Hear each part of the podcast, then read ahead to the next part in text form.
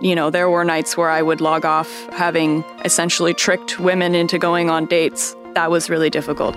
Yeah, I'm I'm worried. I don't know. I, I'm worried this stuff doesn't go away. They could sell my information, right, to Russians. It's coming to a boil um, in the consumer consciousness. Our motto here on the IRL podcast is that online life is real life. Not just because most of us sleep with our phones, but also because the choices we make online affect our day to day lives more than ever before. Over our first two seasons, we confronted online trolls and stood up for net neutrality.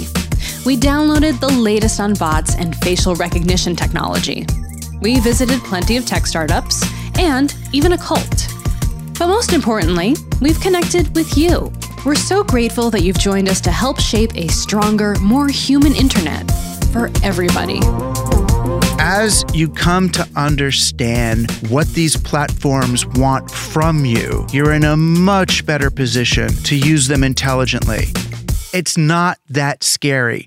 In season three of IRL, we're going places we've never gone before.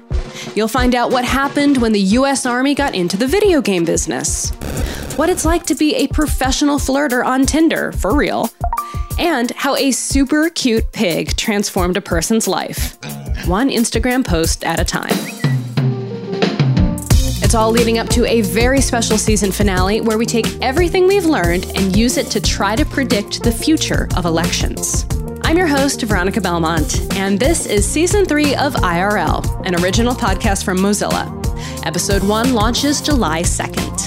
Subscribe via Apple Podcasts or Spotify or wherever you get your ear candy. It's easy and it's free. We cannot wait to share it all with you.